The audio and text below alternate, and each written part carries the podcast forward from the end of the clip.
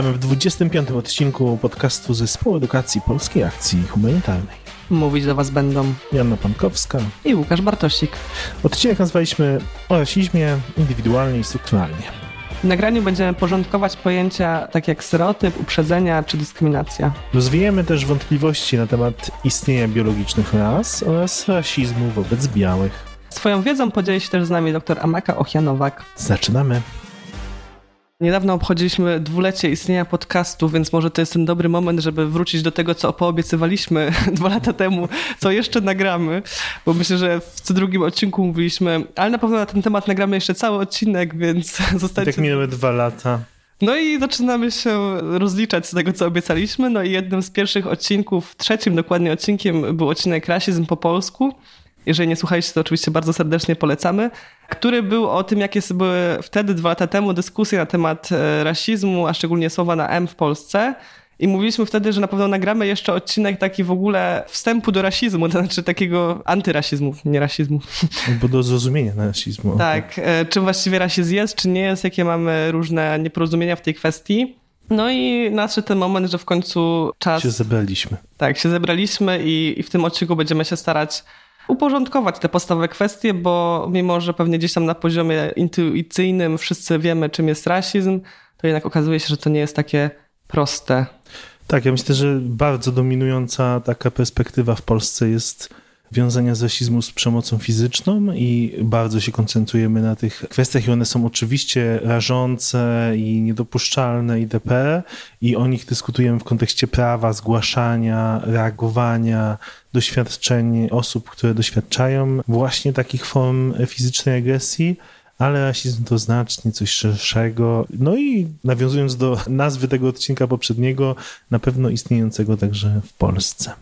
No ale też z jednej strony szerszego zjawiska, a z drugiej strony węższego, to znaczy mam wrażenie, że często używa się słowa rasizm do określenia prawie każdej dyskryminacji, no może nie prawie każdej, ale że wielu dyskryminacji na różnych tłach i na przykład pojawia się takie sformułowanie jak rasizm wobec osób z Ukrainy. Mhm. Do tego sformułowania wrócimy pod koniec, ale chcielibyśmy trochę uszczegółowić, co według nauk społecznych tym rasizmem jest tak naprawdę i w ogóle właśnie czym jest dyskryminacja i, i tego typu pojęcia, bo to nie jest aż tak intuicyjne, jakby się mogło wydawać, bo nie każde niesprawiedliwe traktowanie równa się dyskryminacji i to jest chyba jedna taka podstawowa rzecz, która w języku może nam się e, mieszać, to znaczy, że wydaje nam się, że ktoś nas niesprawiedliwie potraktował, znaczy, że jesteśmy dyskryminowani, a to nie musi tak być. No myślę, że to bardzo często w takich dyskusjach o rasizmie w Polsce, które ja miałem, wybrzmiewa, że tą kontrą do jakichś argumentów o rasizmie, że ktoś doświadcza rasizmu, jest to, że to jest inaczej ubrane w słowa, ale to trochę tak brzmi, że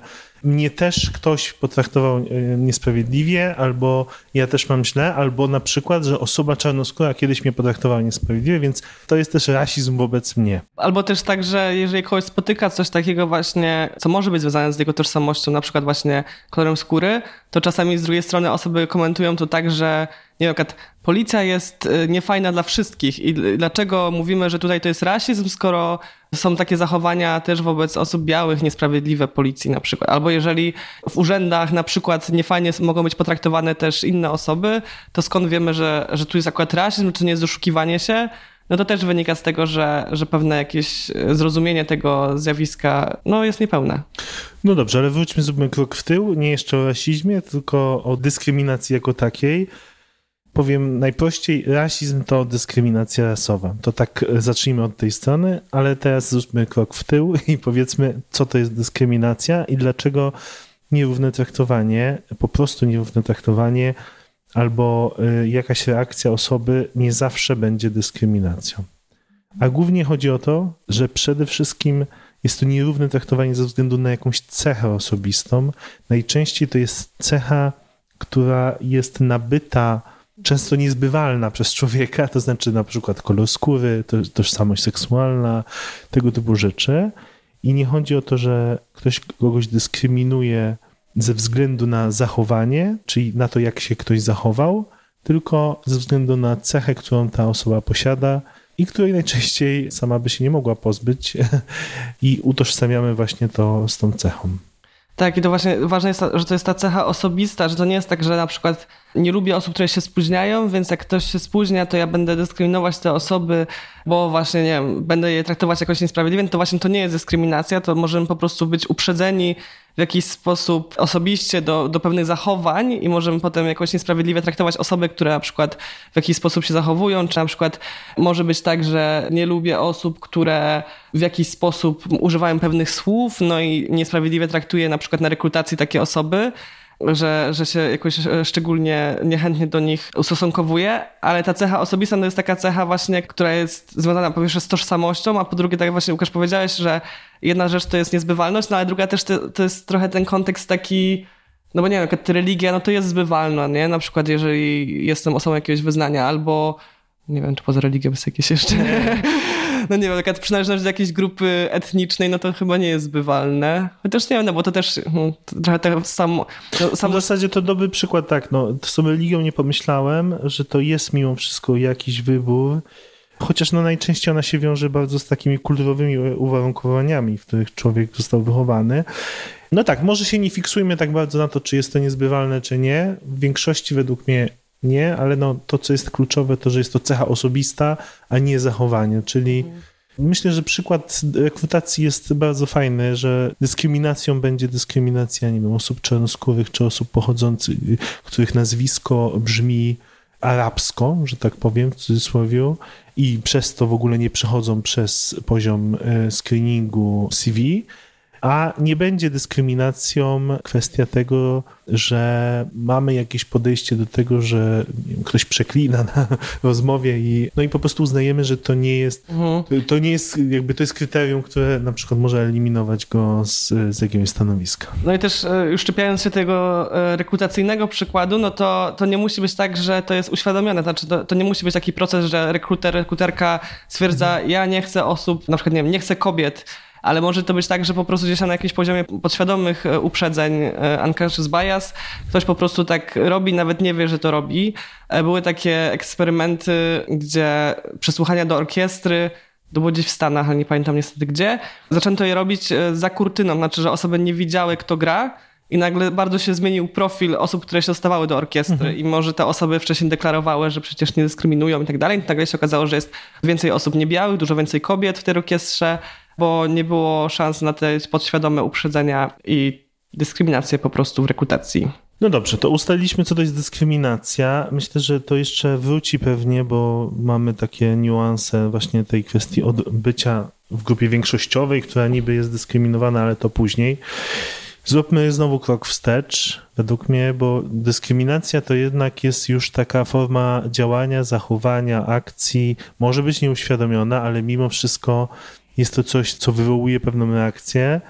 Za nią najczęściej stoi pewne uprzedzenie. I uprzedzenie, no to to taki stereotyp plus emocje. W tym sensie, że możemy mieć pewne wyobrażenie o świecie, o różnych grupach. To są zwykle stereotypy. One są zwykle uproszczone, wiążą się z jakimś miksem naszych doświadczeń, tego co nam e, babcia w dzieciństwie powiedziała, co przeczytaliśmy w książce jakiejś itp ale no mamy wyobrażenie. Czasem się bronimy, że mamy też pozytywne stereotypy, tak? Nie muszą być one zawsze od razu jakieś takie super negatywne. Myślimy, że Niemcy są uporządkowani, może, a Polacy są jacyś tam. Natomiast gdy chodzi do, do tego negatywną emocja, czyli jakieś przekonanie, taki negatywny emocjonalny stosunek, to wtedy mamy do czynienia z uprzedzeniem. I, i Asia coś chciała powiedzieć, bo ja chciałem powiedzieć tylko, że tu jest dla mnie odwołanie do tego, często, że ten rasizm się pojawia na tym poziomie niby uprzedzenia, to znaczy mówimy o bardziej ksenofobicznych na przykład zachowaniach jakichś wobec innych grup, i one mogą się wiązać z działaniem, wtedy będzie ona bliższa dyskryminacji, ale mogą się wiązać z jakimiś takimi emocjami. No bo dla mnie już uprzedzeniem jest, y, mówię, że jakaś grupa śmierdzi, tak? No, pojawiają się takie y, głosy nieraz w takich dyskusjach. Ten. I to jest dla mnie już y, coś z kategorii uprzedzenia. Ale nie wiem, znaczy teraz głośno myślę, bo sama mhm. jeszcze nie wiem, czy jak mówię, wypowiadam takie rzeczy, no to, to czy to już nie jest dyskryminacja, no bo jednak mówienie o jakichś grupach w taki jednoznacznie dyskryminujący sposób, to nie jest tylko uprzedzenie, no bo jak coś robię z tym uprzedzeniem, je wypowiadam. No to tutaj wjeżdża kolejne nasze równanie i równanie brzmi uprzedzenie plus władza to dla nas dyskryminacja, to jest dyskryminacja, więc jeżeli to mówię, to oczywiście będzie zależało od kontekstu, ale według mnie, jeżeli to pozostaje na wyrażeniu jakiejś opinii, to będzie bliżej uprzedzenia. No ale tak, opinie, ale może być też mową nienawiści po prostu. No to wtedy już jakby jest czymś jeszcze innym. No nie, nie bez powodu tyle ludzi zajmuje się prawnymi aspektami różnych dyskryminacji, bo tu naprawdę niuanse decydują o tym, co to będzie, jak to będzie i itp. No dla mnie w głowie jest raczej to, że jakieś takie wyobrażenie o grupie to jest stereotyp. Jak już mam do tego negatywne emocje, często nawet je wyrażam, a często nie wyrażam, to jest uprzedzenie. Jak, jakby jest jakaś forma działania i to niekoniecznie musi oznaczać, że od razu wychodzę na ulicę i biję wszystkich napotkanych czarnoskórych, tylko że po prostu na przykład w mojej bańce, w moim zakresie jakby władzy robię coś, co powoduje, że osoby nie mają równego dostępu albo nawołuję kogoś na przykład do, do dyskryminujących postaw. No to już będzie dla mnie coś właśnie z pogranicza uprzedzenia i dyskryminacji, no bo zależy też dla mnie, jaką władzę mam w tym. Jak wujek przy stole mówi to, to tak sobie myślę, że wszyscy wiemy przy tym stole, że on sobie to mówi, głupi jest może, że tak nieładnie powiem, ale mówi to bo, jest trochę z bezradności, bo nie może sobie y, nic z tym zrobić, na szczęście. A jak ale wujek jeżeli... jest y, marszałkiem województwa, to już może z tym no właśnie, zrobić, albo pracodawcą. Właśnie chciałem powiedzieć, że jak wujek ma firmę budowlaną, w której nie zatrudni pewnych osób, tak, to, no to jest według mnie absolutnie dyskryminacja. dyskryminacja. Tak, tak, tak, tak. Tylko mówię, że no, mhm. no, zależy od tego kontekstu. Jak sobie mówi tak tylko,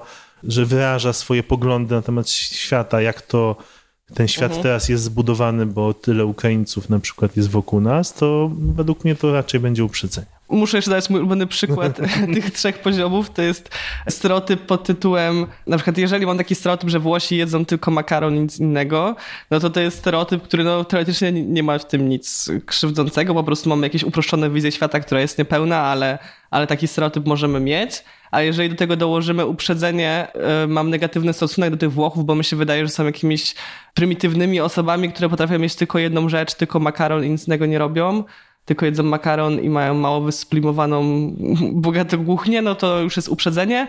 A jeżeli na przykład jestem osobą zatrudniającą w restauracji pracowników i przyjdzie do mnie Włoch na rekrutację i stwierdzę, że Włosi to potrafią tylko makaron, nie będzie w stanie zrobić nic bardziej wysublimowanego, no to wtedy to już jest dyskryminacja. Podsumowując... No, ten przykład, nigdy nie słyszałem u ciebie tego. Nie no, zawsze staram się brać taki przykład grupy, która teoretycznie nie ma pewnie, no nie wiem, czy w Polsce są jakieś bardzo silne negatywne emocje wobec Włochów z tego powodu. Pewnie bardziej bliskim przykładem byłoby to, że e, rzeczywiście pojawiają się takie pogardliwe określenia o Francuzach jako żabojadach, to to może pewnie jest bliższe prawdziwego przykładu. To wrzucę od razu ten przykład, który mi przyszedł na myśl na początku, który się czasem pojawia też w kontrze, że mięsożercy są dyskryminowani przez wegetarian, którzy chcą na przykład posiłki. Co o tym sądzisz? Nie no, w ogóle gdzie tu jest dyskryminacja? W sensie to, co ja, że ja robię coś, co nie wpływa na innych, no to nie mogę kogoś dyskryminować. No ale dobrze, ale jeżeli robimy tak jak na naszych szkoleniach, no. które mają nagle uznane, że to wegetariańskie posiłki są tymi standardowymi, mhm. to czy mięsożercy no tak, mogą, mogą uznać, że, że Pytanie, czy mamy ne negatywny stosunek do mięsożercy? Negatywne emocje wobec nich? No chyba nie, znaczy mm. nie wiem. Dobrze. Ale no prawda jest taka, że no to ta dyskusja jest tricky, dlatego że ludzie traktują jedzenie mięsa jako prawo człowieka i że jakby należy im się mięso. Ale z drugiej strony, jakbyśmy odwrócili to, to myślę, że w jakimś sensie jeszcze kilka lat temu niedostępność potraw wegetariańskich mogłaby być uznana za dyskryminację. No zależy, no bo jeżeli traktujemy wegetarianizm jako jakiś wy, wybór lifestyle'owy, no to pewnie ciężej by to powiedzieć dyskryminacja, ale jeżeli to jest wybór jakiś na przykład na tle religijnym, że ktoś nie je na przykład mięsa albo z powodu swojej wiary, albo jakiegoś rodzaju no, mięsa. To jest dobry motyw. Tak, to wracamy w zasadzie do tej kwestii cecha osobista zachowania, no. co nie? No bo tak, faktycznie, jeżeli to jest e, styl bycia po prostu, to nie będzie to dyskryminacja, bo to będzie zachowanie. To jest po prostu nie, niekulturalne mm. niebranie pod uwagę czyichś potrzeb, nie? No bo tak mm. samo jak, nie wiem, jak idę do koleżanki na obiad i ona po prostu serwuje coś, czego bardzo nie lubię, mimo że wie, że tego nie lubię. Już nie czy to jest mięso, czy nie, to nie wiem, sernik z rodzynkami i po prostu nie bierze pod uwagę tego, że wie, że, bez rodzynek, że ja nie zjem tego, to po prostu byśmy powiedzieli, że to jest niekulturalne chyba, ale to nie jest dyskryminacja w jakiś sposób, nie? Ale jeżeli to by było tak, że ja ze względów religijnych na przykład jem koszernie, a ona zaprasza mnie na kolację i nie bierze tego pod uwagę, no to wtedy to już, już nie wiem, czy to jest dyskryminacja, no tam nie ma elementów władzy ciężkie sprawy. Nie, myślę, że nie. To raczej y, będziemy mówić tutaj o bardziej, y, tak wrzuciłem to, bo też spontanicznie, ale myślę, że będziemy mówić o bardziej stałych strukturach y, władzy i... Czyli rasizm, seksizm, homofobia, tak, ale ja bym chciał, chciałbym zwrócić uwagę, no bo właśnie dobrze, że to powiedziałeś, rasizm, seksizm, homofobia, no bo to są właśnie tak dla uporządkowania pojęć rasizm, dyskryminacja rasowa, seksizm, dyskryminacja ze względu na tożsamość seksualną. Co było trzecie? Rasizm, homofobia. A, homofobia, ze względu na tożsamość seksualną i ze względu na, na płeć. I teraz wydaje mi się, że to jest ważne też w kontekście tego, co powiedzieliśmy przed chwilą o Włochach, czy na przykład o Ukraińcach. To znaczy, że jednak mimo wszystko to jest raczej jakaś taka dyskryminacja, czy szeroko zakrojone uprzedzenia wobec grup etnicznych będą raczej w kierunku ksenofobii dla mnie mhm. i jakby tych zjawisk. Rasizm jest typowo związany dla mnie z kolorem skóry i to jest często mylone właśnie, ale to wrócimy do tego później w kontekście Ukrainy, ale chciałem tylko tak wyjaśnić, że będziemy mówić o tym kontekście bardziej koloru skóry, niezbywalnej cechy, często bardzo rzucającej się w oczy, która decyduje o dostępności różnych rzeczy. Jeszcze zanim przejdziemy już konkretnie do rasizmu, to chciałam się na sekundę zatrzymać przy tych stereotypach, bo to jest taki temat, który po pierwsze jest kochany przez szkoły, a po drugie też myślę, że czasami nie, nie, do końca rozumiemy, jak to jest z tymi stereotypami pod tym względem, że no do pewnego stopnia nasz mózg musi tak funkcjonować, to znaczy, że my mamy jakieś uproszczenia o świecie i to jest tak, że nie ma takiej możliwości, żebyśmy wiedzieli wszystko zniuansowanie o wszystkim i wszystkich, no bo po prostu jakieś uproszczenia trzeba e, w głowie poczynić, żeby w ogóle uporządkować sobie świat. Pytanie jest, e, co my z tymi stereotypami w swojej głowie robimy i na ile jesteśmy ich świadomi. No bo jeżeli na przykład łapiemy się na tych stereotypach, co jest nieuniknione, ale jesteśmy tego świadomi, no to jesteśmy w stanie jakoś krytycznie do nich podejść i na przykład właśnie nie przyjść do tego uprzedzenia, znaczy złapać ten stereotyp w momencie stereotypu i nie pójść z tymi negatywnymi emocjami, tylko zrobić stop. Ok, widzę to, co się zadziało w mojej głowie, widzę ten stereotyp, nie chcę tak myśleć, przeformułowuję to w swojej głowie. No i to często też warsztatowo tłumaczymy, używając tego, co było napisane w książce Pułapki myślenia o myśleniu szybkim i wolnym. To jest taka książka, która mówi w ogóle o tym, jak działa nasz mózg i jest w ogóle bardzo ciekawa, nie związana zupełnie z tematem rasizmu, ale mm, właśnie bardziej z tym, jak przetwarzamy informacje. I w tej książce jest podział na dwa systemy tego, że nasz mózg właśnie jak w tytule myśli szybko i wolno, i że my potrzebujemy tych dwóch typów operacji w głowie, żeby funkcjonować. Nie może być tak, że my za każdym razem, jak idziemy myć zęby, to się zastanawiamy, w jaki sposób się myje zęby i w ogóle roz, rozkminiamy na czynniki pierwsze każdą konkretną element tego. Pewne rzeczy robimy automatycznie, e, schematycznie, już jesteśmy jakoś wyuczeni pewnego no, automatycznego działania, myślenia. Kwestia tego jest taka, żeby włączać ten system wolny, świadomy, bardziej racjonalny i analityczny, taki refleksyjny, który wymaga więcej wysiłku w momentach, kiedy to jest potrzebne. No i właśnie to jest potrzebne w momentach, kiedy łapiemy się na stereotypie, to znaczy kiedy zauważamy w swojej głowie, że na przykład pojawiła nam się myśl, że jakaś duża grupa jest jakaś, to warto się zastanowić, skąd to wiem, dlaczego tak myślę, czy na pewno chcę tak myśleć i czy na pewno jest moja myśl, czy zaszczepiona mi przez społeczeństwo, czy z kulturą, czy z wychowaniem, czy whatever skąd, ale że czy po prostu chcemy świadomie za nią podążyć, bo jest też takie piękne zdanie, e, często używane w tym kontekście, że pierwsze co pomyślisz to jest to, co nauczyło cię społeczeństwo, to kultura, a dopiero druga myśl to, jesteś, to jest to, kim jesteś. Czyli to nie jest tak, że musimy się samobiczować za to, że mamy jakiś stereotyp w głowie, jeżeli on się pojawi i, możemy z nim coś wciąż zrobić jakby w tym drugim kroku i dopiero to jakaś pojawi ta druga myśl i w jaki sposób na nią zareagujemy, świadczy o nas. No dobrze, to chyba podstawy mamy za sobą, czy nie mamy? Mamy. Mamy chyba. To w takim razie... Nie czy podstawy, cały ten webinar to będą podstawy w różnych... Tak, tak, no ale może podstawy takiego, no, że doszliśmy do tego rozróżnienia e, rasizm, dyskryminacja, uprzedzenie, stereotyp. Następna rzecz, którą chcieliśmy poruszyć, to jest to, jak łatwo te uprzedzenia wzbudzić. To znaczy, że one często rzeczywiście są nam zaszczepiane z zewnątrz, czasami bardziej lub bądź mniej świadomie, ale że że my często wierzymy w te różne narracje takie uprzedzeniowe, szczególnie jeżeli mamy jakieś osoby z autorytetem, które nam to mówią. I był taki bardzo słynny e, eksperyment, wokół którego wyszły i film, i książki, i w ogóle mnóstwo różnych materiałów, też takich edukacyjnych, warsztatowych, scenariuszy zajęć pod tytułem Niebiesko-ocy. Nie wiem, czy wspomnieliśmy go już kiedyś w podcaście. Pewnie tak. Nie? Nie. Wydaje mi się, że nie. Klasyka gatunku. Bardzo retro też w takim wizualnej wersji. Można zobaczyć, jak wyglądały dawne czasy po fryzurach. W Ameryce. Tak, no, w Ameryce. No nie wiem z jakich to jest lat, ale no tam pewnie kilkadziesiąt na pewno lat wstecz i ten eksperyment był powtarzany kilkakrotnie, najpierw na dzieciach, potem na osobach dorosłych, ale jakby podstawowe założenie było takie, że osoba prowadząca mówiła grupie, że osoby niebieskie okie są, nie wiem, mądrzejsze czy głupsze? Chyba głupsze, te Mm, niebieskie Tak, że mają dyskryminowane. Tak, że, że osoby niebieskookie są głupsze od tych o innych kolorach oczu i że po prostu, że to jest naukowo dowiedziane, że były eksperymenty, które dowiodły tego, że osoby niebieskookie mają niższy iloraz inteligencji. I to jest naprawdę przerażające, jak się e, ogląda nagranie z tych eksperymentów, kiedy w pełni sprawne intelektualnie dorosłe osoby po prostu wchodzą w tą narrację jak w masło i w ogóle mówią po parunastu minutach takie straszne rzeczy, że e, na przykład tam jest taki jeden cytat, kiedy kobieta mówi, no ja w szkole miałam koleżankę, która była niebieskooka i ja pamiętam, że właśnie ona taka była i w ogóle tak i jakaś ta selekcja właśnie, szukamy potem potwierdzenia na, na tą tezę i, i się znajduje to, to potwierdzenie gdzieś tam w swoich doświadczeniach i się jeszcze w tym umacniamy. Grupa jest jakby z nami w tym przeświadczeniu.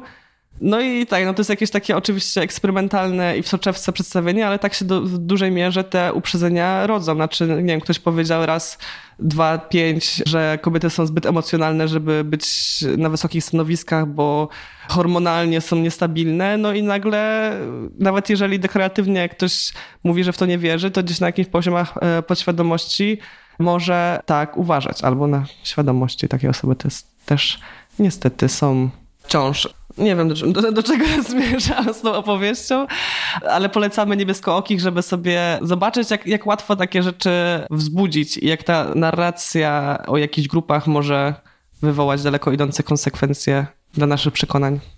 Tak, ja myślę, że też e, niestety mamy takie potwierdzenie, że bardzo łatwo jakieś narracje, które są publiczne, mogą sprawiać w ogóle coś takiego. To nie jest jakieś takie bardzo eksperymentalne i że się dzieje tylko, tam było to właśnie wyrażone po to, żeby zaakcentować na między innymi tą kwestię cechy osobistej, nie? że na podstawie jednej cechy już zaczynamy dyskryminować osób i to bardzo szybko wchodzimy w to. No ale myślę, że wiele przykładów z ostatnich miesięcy, lat jest takich, że publiczne czy polityczne de decyzje łatwo kierują uwagę na różne grupy, które y, stają się potencjalnie obiektami właśnie dyskryminacji ze względu na jakąś cechę.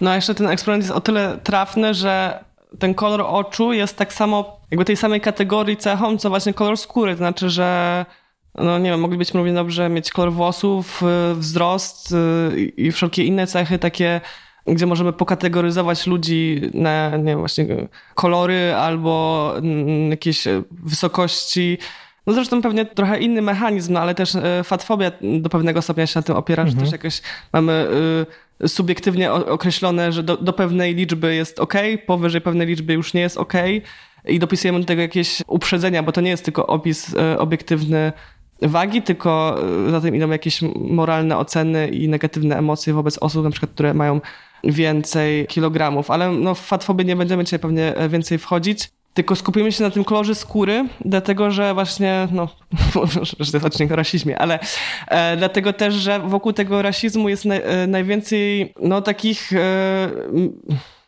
mitów, no, nieprawdziwych informacji. To znaczy, że my wciąż w podręcznikach i ja też na zajęciach na uczelni e, na pedagogice miałam treści, które były wprost rasistowskie, które na przykład kategoryzowały ludzi, że rasa taka jest taka, a rasa taka jest taka a my tak naprawdę wiemy już od bardzo dawna, bo od lat 70., że kolor skóry nie jest kategorią determinującą nasze pozostałe geny i nie ma czegoś takiego jak rasa biologiczna. Znaczy kolor skóry jest taką samą cechą właśnie jak kolor włosów, oczu, czy wzrost i nie powinniśmy według niej jakby tworzyć kategorii. Oczywiście prawdą jest to, że osoby zamieszkujące dane tereny e, dane kontynenty mają więcej cech wspólnych, ale to nie wynika z koloru skóry, to jest tylko współwystępowanie pewnych cech, ale to nie, nie wynika jedno z drugiego, a cała jakby ideologia rasistowska opiera się na tym, że przypisano osobom o określonym kolorze skóry cały zestaw cech, charakteru, ale też cech, no początkowo to nie wiem, wielkości czaszek i, i tego typu rzeczy. W XVIII-XIX wieku ta tak zwana naukowa, w cudzysłowie, teoria podziału na trzy rasy, białą, kaukaską, czarną, negroidalną i żółtą mongoloidalną, powstała po to, żeby uzasadnić wszystkie straszne rzeczy, które się wtedy działy, na czele z handlem niewolnikami, z kolonializmem. Później też wszelkie teorie nazistowskie były oparte na tej tak zwanej, w cudzysłowie, naukowej teorii podziału na rasy. No ale od lat 70. już wiemy, że, że ten podział po prostu nie miał podstaw naukowych i to też jest taka kwestia, że nauka czasami też jest upolityczniona i warto się jej przyglądać z odrobiną krytyczności. Nie chodzi o to, żeby odrzucać mhm. szczepionki, ale, ale nie wszystko, co wychodzi spod uniwersyteckich y, strzech, musi być koniecznie prawdą obiektywną o świecie, bo nauka, jak wszystko istnieje, wszystko inne istnieje też w kontekście polityczno-społecznym. No tak, no i nauka cały czas się zmienia, są kwestionowane różne teorie, powstają nowe. W tym przypadku teorii o rasach to jest trochę ciekawe, że ona, mimo że to kwestionowanie jej idei samej rasy i różnicowania ludzi na podstawie koloru skóry zostało już odrzucone kilkadziesiąt ładnych parę lat temu, y, naukowo, to się w ogóle nie przekłada później na tą wiedzę taką zbiorową, powszechną, tak jak ty powiedziałaś, no często w Polsce mamy wciąż rozmowę o rasach. W podręcznikach polskich jak albo jest rozmowa o rasach, albo co jest dla mnie jeszcze gorsze, jest zamienione po prostu, jest chyba w ogóle taki oficjalny temat w podręczniku o odmianach człowieka. Mhm. I to jest dla mnie taka, no, bardzo dyskusyjna kwestia, tak? Nie, no to są treści wprost rasistowskie. Mi się wydaje, że trzeba to nazwać hmm. po imieniu, no bo podział ludzi na rasy, no to jest po prostu rasizm w sensie takim, że, że ciężko to obronić. Tym bardziej, że nie wiem w ogóle, czemu ma to służyć w tych podręcznikach, no bo czego tak naprawdę e, dzieci się dowiadują. Tak, tylko trzeba powiedzieć, bo to zawsze pada teraz e, ten argument, że no co, no przecież różnimy się, tak? Różnimy się, inaczej wyglądamy. Tak, to nie oznacza, że my ignorujemy, że ludzie mają różny kolor skóry, tylko że nie zgadzamy się z teorią, że za kolorem skóry stoją jeszcze inne rzeczy, które różnicują ludzi. To znaczy, że z powodu koloru skóry, może tak, z powodu koloru skóry ludzie są jacyś, e, na przykład mniej inteligentni, bo takie były oczywiście dowody naukowe na to, pseudonaukowe, czy są ja leniwi, tego typu rzeczy. Jakby nie wiążemy tego z kolorem skóry. No, współcześnie to też żyje często w mniej taki oczywisty sposób, na przykład takie, takie teorie, że nie wiem, ciemnoskóre osoby są szybsze w biegach, tak? No to też jest jakaś taka teoretycznie pozytywna, pozytywny stereotyp, no ale on tak samo nie ma jakby żadnych podstaw naukowych, no bo powodów, dlaczego na przykład jest dużo maratończyków z jakichś konkretnych szerokości geograficznych, można się doszukiwać w różnych rzeczach, na przykład w tym, jakie są wysokości od poziomu morza w miejscach, w których trenują, albo też często e, na przykład ten kontekst, że w Stanach Zjednoczonych często osoby ciemnoskóre robią kariery w sporcie, też wynika z tego, że mają mniejszy dostęp do innych ścieżek kariery i po prostu ten sport jest jedną z takich najbardziej dostępnych możliwości awansu społecznego a nie tego, że po prostu ktoś ma kolor skóry konkretny i dlatego jest e, naturalnie predysponowany do jakichś rzeczy e, takich jak sport, bo wszelkie kategoryzowanie wobec tego nie ma sensu. Jeszcze do tych podręczników, no to, to tak samo sobie wyobraźmy, jakbyśmy mieli w podręczniku na przykład kategoryzowanie ludzi na kolor włosów, no i jak tak przy tym e, kolorze skóry często są takie jeszcze straszne równania w ogóle, że tam ten plus ten równa się ten. I w ogóle to jest jakiś taki powszechny w ogóle używany w podręcznikach, że tam czarny plus biały równa się... Brakuje mi słowa. No nieważne, wiecie o co mi chodzi. Że... No, no, może być mulat tak zwany. Tak, mulat, który też jest jakby no, przez wiele środowisk y, aktywistycznych, właśnie tego słowa mi zabrakło, uważane za określenie niepożądane i dyskryminujące, dlatego że to jest w ogóle traktowanie właśnie jakieś takie mega no z kategorii właśnie, nie wiem, czystości rasy, w ogóle co to, co to są za równania. No i wyobraźmy sobie takie równania, na przykład, że jak masz mamę blondynkę i tatę bruneta, to wtedy będziesz miał dziecko takie bądź takie. No i też można by zrobić jakieś takie równania. No i tam są jakieś zależności genetyczne kolorów oczu czy włosów, ale tego nie robimy i nie przypisujemy tego jakiejś przynależności społecznej. No a jednak z kolorem skóry to robimy z jakiegoś powodu rasistowskiego. Przejdźmy do poziomów e, dyskryminacji, bo to jest jakby ten aspekt, który też jest ważne, żeby zaakcentować, że ona nie dzieje się tylko na tym poziomie interpersonalnym. Faktycznie na najniższym poziomie to jest taka dyskryminacja indywidualna, to znaczy odnosząca się do jednostek, robiona przez jednostki albo przez małe grupy, ale co do zasady przejawiająca się w dyskryminujących zachowaniach. No, najbardziej wyraźne to są te zachowania, o których wspominaliśmy na początku, że na przykład ktoś używa przemocy fizycznej chociażby wobec innych, ale to mogą być oczywiście dyskryminujące żarty, mogą to być też takie zachowania bardziej z pogranicza relacji interpersonalnych, no na przykład niezapraszanie na święta czy na imieniny u cioci, partnera, bo ma inny kolor skóry niż białe, tak? Jakby chociażby tego typu zachowanie. Później wchodzimy na poziom instytucjonalny i tutaj mamy już takie praktyki instytucjonalne i to nie znaczy, że instytucjonalne to muszą być tylko jakieś takie instytucje publiczne. To mogą być wspomniane wcześniej wujek, który ma firmę i już ma na tyle władzy, że może praktyki rekrutacyjne tak ustawiać, że e, nie będą zatrudniane osoby o danym kolorze skóry, o danym pochodzeniu. Mogą to być instytucje. Dostęp do rynku pracy to znowu jest jedna z nich, ale to może być szkoła. Często na przykład y, w takim kontekście międzynarodowym mówi się o, nie wiem, dyskryminacji w przemyśle filmowym, tak?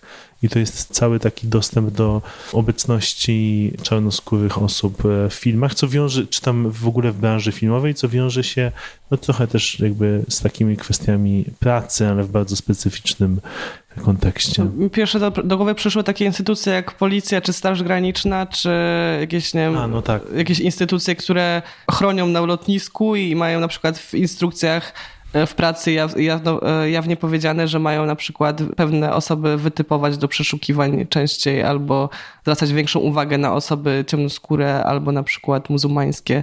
Więc to, to jest taki, taki poziom instytucjonalny dyskryminacji. No ale też takie rzeczy jak, to nie musi być jedna instytucja, ale no nie wiem, dostęp do mieszkalnictwa, wyobrażam sobie, że to jest taki instytucjonalny, mhm. że to nie jest, że jedna osoba w całym kraju nam wynajmuje mieszkanie, ale jednak jakoś tak się dzieje, że ten dostęp do mieszkań, e, na przykład osoby ciemnoskóre mają bardziej utrudniony, albo osoby, migranci, migrantki, tak? E, osoby z doświadczeniem migracji mają tak, że, e, że mogą mieć duże trudności z wynajęciem mieszkania, a jeżeli jeszcze to są osoby z doświadczeniem migracji ciemnoskóre, no to już w ogóle podwójnie utrudnione. No ja myślę, że już ten przykład jest taki z pogranicza właśnie tego poziomu, a tego następnego, ostatniego, czyli dyskryminacji strukturalnej i to jest coś, co, no co myślę, że to można y, naj, najłatwiej zobaczyć obserwując różne debaty w Stanach Zjednoczonych, bo nie odsuwając tego od Polski, ale mówię o takiej wyraźności tego, to znaczy, że są pewne rozwiązania na poziomie państwa, społeczeństwa, które decydują o tym, że pewne grupy nie mają dostępu do rzeczy. No to są na przykład jakieś rozwiązania z, szkolnictwem, na przykład mogą być, nie mówię o pojedynczej szkole, czy nie wiem, dostępie do bardzo konkretnych stypendiów, ale do w ogóle rozwiązań szkolnych. To mogą być właśnie bardziej może już historyczne, ale działania ideologiczne związane z budowaniem tego jawnego rasizmu wobec innych grup i budowaniem na tej podstawie jakiejś swojej pozycji. Co jeszcze ci przychodzi do głowy? Może no jak ja sobie myślę o tym poziomie strukturalnym, to ja sobie wyobrażam tak po prostu, że te różne instytucjonalne występują razem, nie? Że to jest tak, że jak jest jedna instytucja, która dyskryminuje, no to, to jest ta dyskryminująca instytucja, ale jeżeli mamy tak, że się nagle okazuje, że w bardzo różnych miejscach społeczeństwa to występuje równolegle, no i trochę jednak sprowadzając to z powrotem do kontekstu polskiego, no to myślę sobie, że taką grupą, która strukturalnie dość y, oczywisty sposób jest dyskryminowana, no to jest społeczność romska w Polsce. Ona ma mhm. ograniczony dostęp do bardzo wielu różnych rzeczy w społeczeństwie, jest, jest strukturalnie dyskryminowana na wielu poziomach. Tu od razu y, reklama, czas na reklamę. Mamy specjalny odcinek y, dotyczący społeczności romskiej. Jest to odcinek 18, czego nie wiemy o Romkach i Romach i bardzo serdecznie Wam go polecamy. Tak. No i oczywiście osoby ciemnoskóre też. No i to na przykład e, ma też e, przejaw w dostępie nawet w takich sytuacjach pomocy, tak? No, że na przykład jeżeli się osoby uchodźcze, ciemno czy jasnoskóre są w podobnej sytuacji, no to to, co ich spotyka w tej sytuacji jest też diametralnie różne, no i to jest przejawem tej e, strukturalnej dyskryminacji, która się objawia właśnie w tej sytuacji w jakiś taki zwielokrotniony sposób. Niestety w Polsce jest niewiele takich badań, które by pokazywały to na poziomie statystycznym, ale są jakieś takie szczątkowe informacje o tym e, właśnie, jaki osoby ciemnoskóre mają utrudniony dostęp do, e, do różnych rzeczy, chociażby właśnie zatrudnienia, chociażby mieszkania itp. itd. No to, to, to jest ten poziom, ale też strukturalny chyba wydaje mi się, że może się przejawiać też ten poziom reprezentacji, chociaż nie wiem, czy to jest Sama teraz zwątpiłam, jak to powiedziałam. No ale tak. Że reprezentacji danych grup, tak? Mhm. No bo jeżeli jest grupa mniejszościowa, która nie, nie ma żadnego przebicia w debacie publicznej, no to też jedną z cech demokracji powinno być to, że w jakiś sposób zapewniamy tej grupie mhm. miejsce przy stole. No i taką dyskryminacją strukturalną może być po prostu to, że w demokratycznej debacie publicznej po prostu tej grupy nie ma i jej nie słyszymy, e, mimo że w społeczeństwie jest. Ale to już tak mhm. na poziomie politycznym bardziej. Tak, to myślę, że jest jakaś taka dla mnie bardziej konsekwencja e, tego. Mhm. No jeśli chodzi o rasizm, no to właśnie to jest ten rozdźwięk między poziomem indywidualnym a strukturalnym. To jest to, o co my się często rozbijamy edukacyjnie. Znaczy, że ludzie myślą o rasizmie tylko na tym poziomie indywidualnym, tych takich incydentów rasistowskich, a mamy bardzo niewielką wiedzę w społeczeństwie, bo nie ma edukacji na ten temat, że to jest jakiś system, struktura, która jest e, właśnie występująca na wielu płaszczyznach równocześnie i to nie jest pojedyncze zachowanie, to jest coś, co wynika z historii, z polityki, z ekonomii, z społeczeństwa, z prawa, e, z zachowania instytucji, osób u władzy itd., tak itd. Tak, tak, i no, kierujemy naszą uwagę tutaj bardzo na to, żeby szukać różnych przejawów tego rasizmu instytucjonalnego, który według mnie bardzo ma na nas też, strukturalnego bardziej, który ma wpływ później na to, jak my interpersonalnie się zachowujemy wobec innych grup i no i umiemy sobie uzasadnić to, że to tak jest, bo tak w naszej kulturze na przykład jest, tak? Do tego zachęcamy, żeby przyglądać się temu szerzej i tak głębiej i no to są niuansowe rzeczy, to są rzeczy, które nie są takie może wyraźne jak właśnie akty agresji typowo, nie umniejszając im oczywiście, ale zdecydowanie mają przełożenie na życie ludzi, którzy są y, obiektami tej dyskryminacji.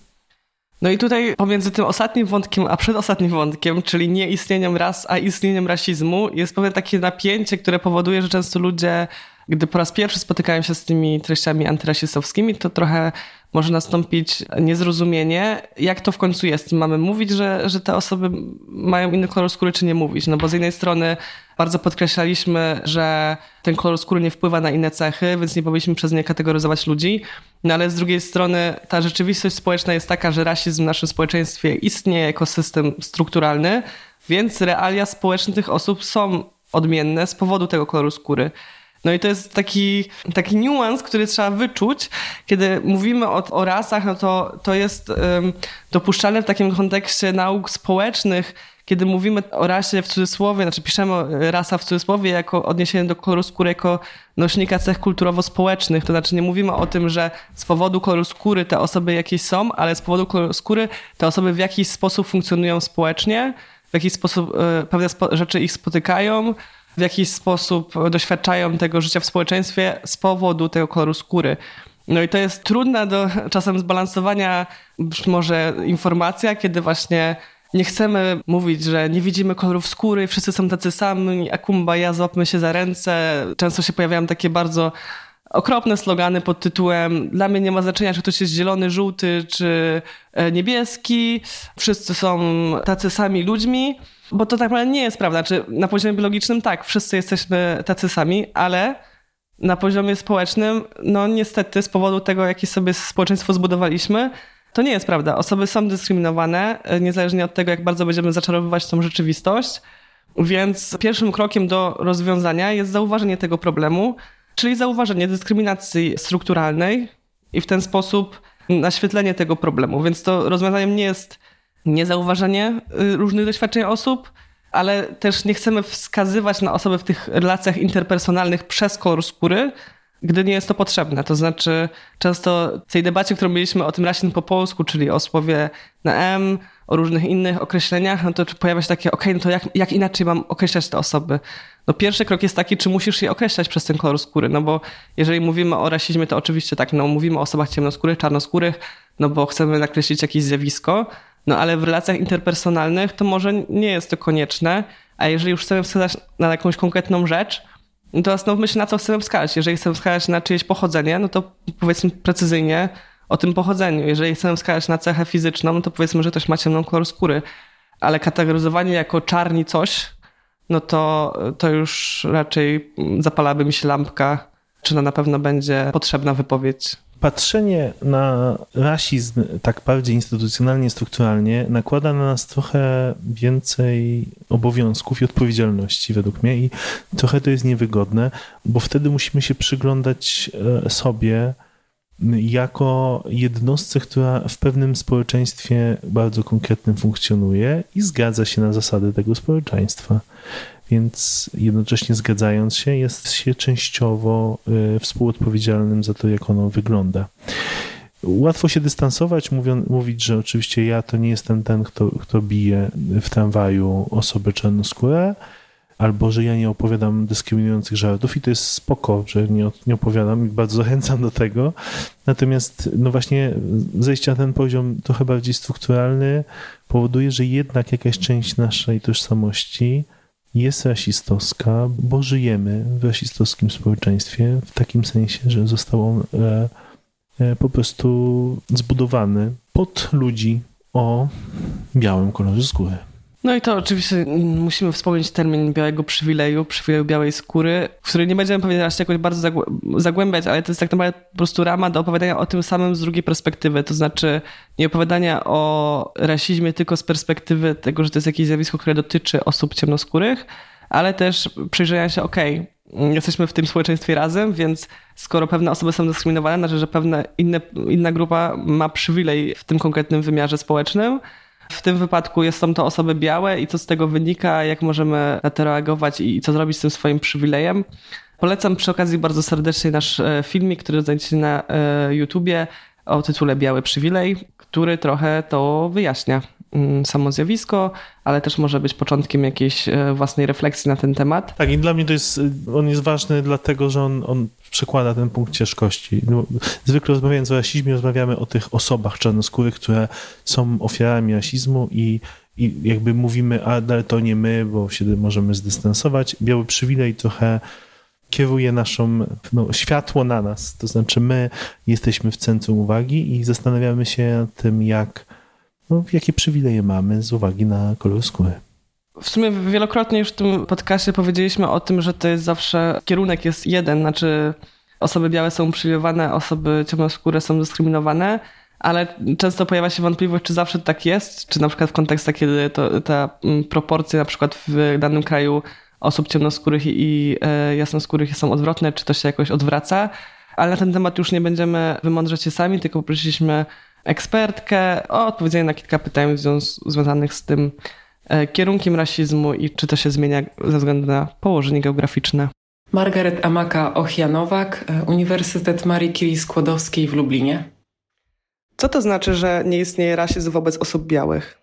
Rasizm jest e, systemem, który miał uzasadnić podboje kolonialne, który miał uzasadnić politykę kolonialną wobec e, państw e, skolonizowanych.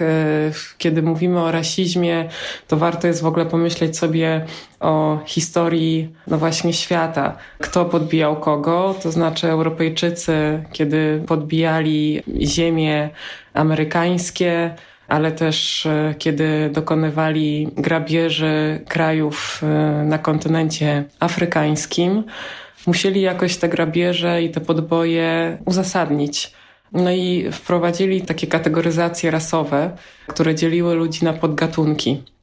jak pomyślimy sobie o rasizmie w takim kontekście, że on się właśnie wziął, no właśnie z takiego systemu, który miał naznaczyć jedne grupy ludzi, czy różne grupy ludzi e, jakimiś albo cechami gorszości, a inne grupy ludzi tutaj w kontekście właśnie rasizmu europejskiego, który wyznacza w ogóle rasizm systemowy na świecie, e, osoby białe jako osoby lepsze, predestynowane do e, bycia tymi masterami czy właścicielami osób zniewolonych i też właśnie właścicielami ziem, dóbr i tak dalej, no to trudno jest sobie pomyśleć o tym, że taki system kolonialny, który rozwijał się przez wieki na świecie, właściwie od XV wieku, od końca XV wieku, cały czas ten system nie tylko jest rozwijany na poziomie właściwie już takim może mniej geograficzno-politycznym, ale bardziej na poziomie mentalnym, czyli tego właśnie podziału na tych lepszych, białych i gorszych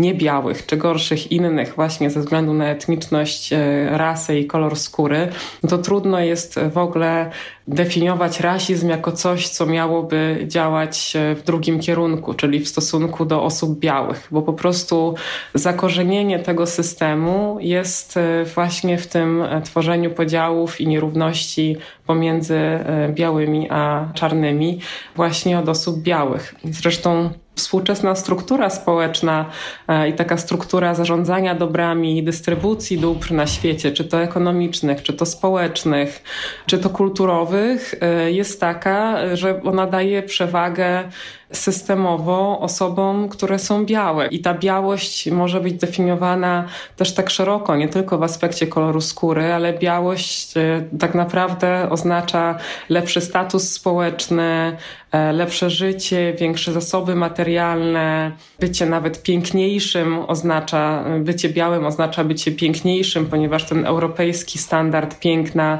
przez kolonializm, przez właśnie taką filozofię, czy mówienie o tym, że czarność to jest coś gorszego i taką stygmatyzację tej czarności i stygmatyzację niebiałości, cały czas umiejscawia osoby białe na świecie, nawet jeśli pojadą do krajów, w których większość osób jest, jest czarna, w takiej pozycji przywilejów, w pozycji jakiejś lepszości, wyższości i dominacji. Powiedziałeś, że nawet jeżeli osoby pojadą do kraju, w którym większość osób jest e, ciemnoskóra, a co jeżeli na przykład osoba mieszka w takim kraju, gdzie większość osób jest czarna, jest osobą białą, to czy tam ta relacja też będzie szła w tą stronę, czy to nie jest tak, że to się wtedy odwróci?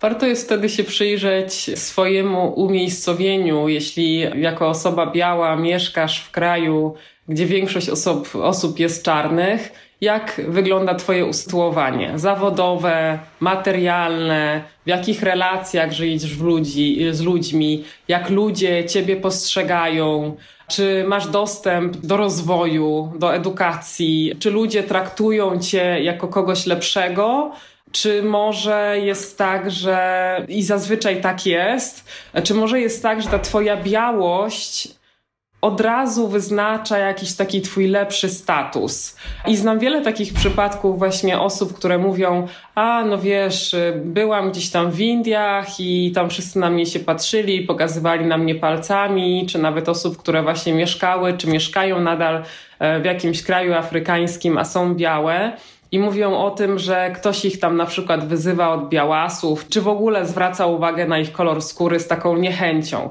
No ja bym powiedziała, że tutaj ważne jest to, żeby rozróżnić uprzedzenie, czyli to, że jeśli wyróżniamy się w jakiś sposób, to faktycznie osoby, które reprezentują większość, mogą tę inność jakoś wykorzystywać w takich sytuacjach, takich indywidualnych agresji, czy właśnie jakiejś przemocy werbalnej chociażby, czy jakiegoś takiego naznaczania i stygmatyzacji, e, ale no, cały czas wracam do tej systemowości rasizmu, do tego, że rasizm to nie jest pojedyncze, indywidualne uprzedzenie, to nie jest to, że ktoś nas nie lubi, to, to nie jest e, nawet też tylko mowa nienawiści, chociaż jak najbardziej też, ale rasizm jest takim systemem, w którym uwikłane są po prostu relacje władzy. I to słowo władza jest takie kluczowe. Znowu odniosę się do tego, kto na świecie ma największą władzę, albo może jakie instytucje, bo tutaj chodzi nie o osoby, tylko o instytucje, o, o właśnie o struktury społeczne komu służą instytucje, komu sprzyjają, komu ułatwiają drogę do kariery, do rozwoju, które kraje na świecie zarządzane właśnie przez które osoby mają właśnie więcej dóbr, więcej bogactwa i nawet te kraje, które zostały w czasie kolonializmu wyeksploatowane w czasie właśnie podbojów kolonialnych i jeszcze później, jak one w ogóle prosperują? Czy ta gospodarka tam nie jest zaburzona? Czy właśnie moje bycie tam, czy twoje bycie tam jako osoby białej i Twoje doświadczenia tam jest tym samym, czego doświadczają miliony osób czarnych i ciemnoskórych y, na całym świecie. To znaczy ubóstwa, braku dostępu do edukacji, braku dostępu do rozwoju, do kariery, do, do pracy, braku dostępu do mieszkań, e, niesprawiedliwości, jeśli chodzi o respektowanie prawa, przemocy na tle rasowym i etnicznym i dehumanizacji po prostu. A co jeśli chodzi o takie kraje, które no, nie były w sposób bezpośredni kolonizowane przez szeroko pojęty Zachód i w których, e, no, w cudzysłowie, biały człowiek nie sprawował nigdy takiej władzy bezpośredniej i też nigdy no, na przykład przykład Japonii. Czy tam też jest tak, że ta władza i symboliczna i rzeczywista białego człowieka przekłada się jakoś na, na życie osób obecnie? Czy można mówić, że ten rasizm jest tak globalny, że sięga też takich krajów? No przykład Japonii jest w ogóle bardzo ciekawy, bo Japonia jest przykładem takiego kraju, który, w którym ten standard piękna, europejski standard piękna jest takim najwyższym, powiedziałabym, takim, do którego się dąży. Czyli ta białość, a europejski standard piękna to po prostu bycie białą, osobą, wybielanie się, zmiana rysów twarzy i tak dalej. Czyli to wszystko, co też jest obecne w krajach afrykańskich na przykład, bo to też jest jakieś, jakieś pokłosie kolonializmu, ale ja bym powiedziała, że to pokłosie kolonializmu, ono faktycznie rozlało się na inne rejony świata też i tak na przykład jak w Japonii, ale też w Korei, w Chinach, właśnie to dążenie do tego, żeby, zwłaszcza u kobiet, żeby być białą, białym, ono też się przekłada właśnie na takie mocne, strukturalne, ale też na poziomie nawet też uprzedzeń, wykluczenie osób, które do tego standardu nie dosięgają. Jeśli pytasz o rasizm, no to Japonia jest też takim przykładem, gdzie ten rasizm wobec osób spoza Japonii, czy osób czarnych, ciemnoskórych, też się dużo o tym mówi, też jest widoczny. To znaczy wykluczenie systemowe, brak jakiejś polityki, która by integrowała osoby z doświadczeniem migracji, które właśnie nie są osobami tak typowo, europejski, o typowo europejskim wyglądzie, e, że tak powiem, czyli nie są osobami białymi. E, jest też e, właściwie chyba w czasie pandemii to bardziej doszło do głosu, jak bardzo właśnie te wykluczenia na poziomie właśnie tej inności etnicznej w Japonii funkcjonują.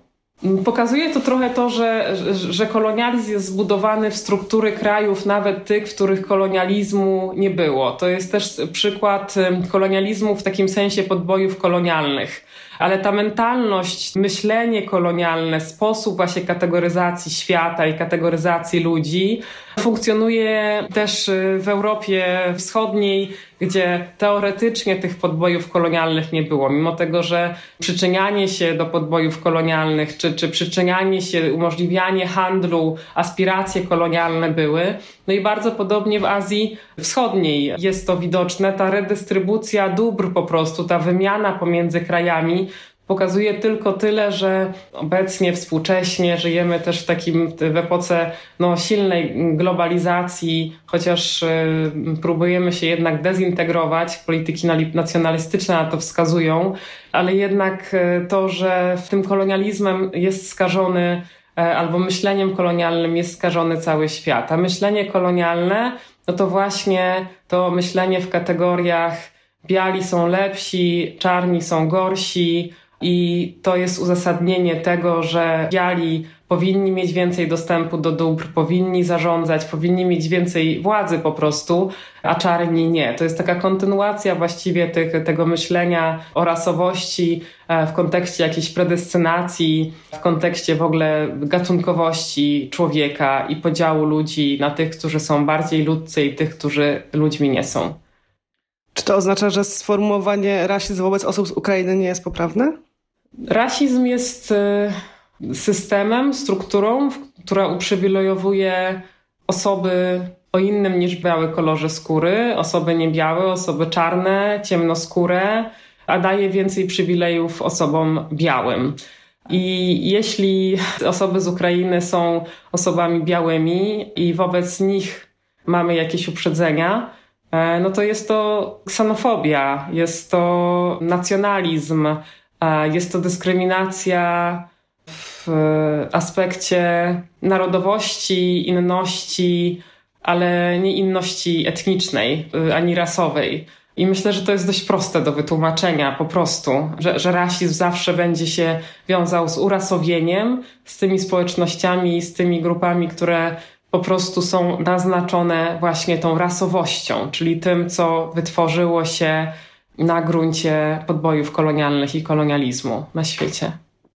Mam nadzieję, że ten odcinek e, przyda się jako taka pigułka podstawowej wiedzy o dyskryminacji ze względu na kolor skóry, dyskryminacji rasowej. No, naszym założeniem było uporządkowanie pojęć i też odpowiedzenie na takie standardowe stwierdzenia, które, z którymi się spotykamy w dyskusjach o rasizmie. Oczywiście temat rasizmu nie jest taki y, jednoznaczny, to znaczy nie odpowiemy, nie wykreślimy dokładnie linii, kiedy coś jest dyskryminujące, kiedy nie, ale naszym celem też było trochę przekierowanie tej uwagi na inne aspekty, te mniej oczywiste, te strukturalne, te związane z naszym kolorem skóry. Mówię o białym w tej chwili kolorze skóry, więc z jednej strony trochę definicji, a mam nadzieję, że też trochę pytań do zadania sobie na długie, jesienne lub zimowe. inne zimowe e, wieczory, chyba że słuchacie nas już latem. W piękniejszych czasach, okolicznościach przyrody. Tak, jeżeli e, już ponownie nie słuchaliście tego trzeciego odcinka, to myślę, że też warto do niego wrócić, dlatego że ciekawa jest obserwacja tego, co w tej debacie się zmieniło przez te ostatnie dwa lata bo mam wrażenie, że jednak trochę się zmieniło. To znaczy, że ta dyskusja w Polsce trochę poszła do przodu. Oczywiście to zależy od bańki i to nie jest jakoś takie obezwładniająca zmiana, która po prostu odmieniła zupełnie e, sytuację osób ciemnoskórych w Polsce, ale mimo wszystko mam wrażenie, że nastąpiła zmiana chociażby pod takim względem, że jest coraz więcej środowisk, coraz więcej grup, które o tym mówią, coraz więcej edukacji na ten temat się dzieje. I to jakoś tam sobie pączkuje i jest coraz więcej też samorzeczniczych grup, które robią super robotę. Więc e, troszkę optymizmu na koniec tak mało optymistycznego tematu, jakim, jakim jest e, rasizm. Tymczasem Was pozdrawiamy i życzymy miłych refleksji na ten temat. Do usłyszenia.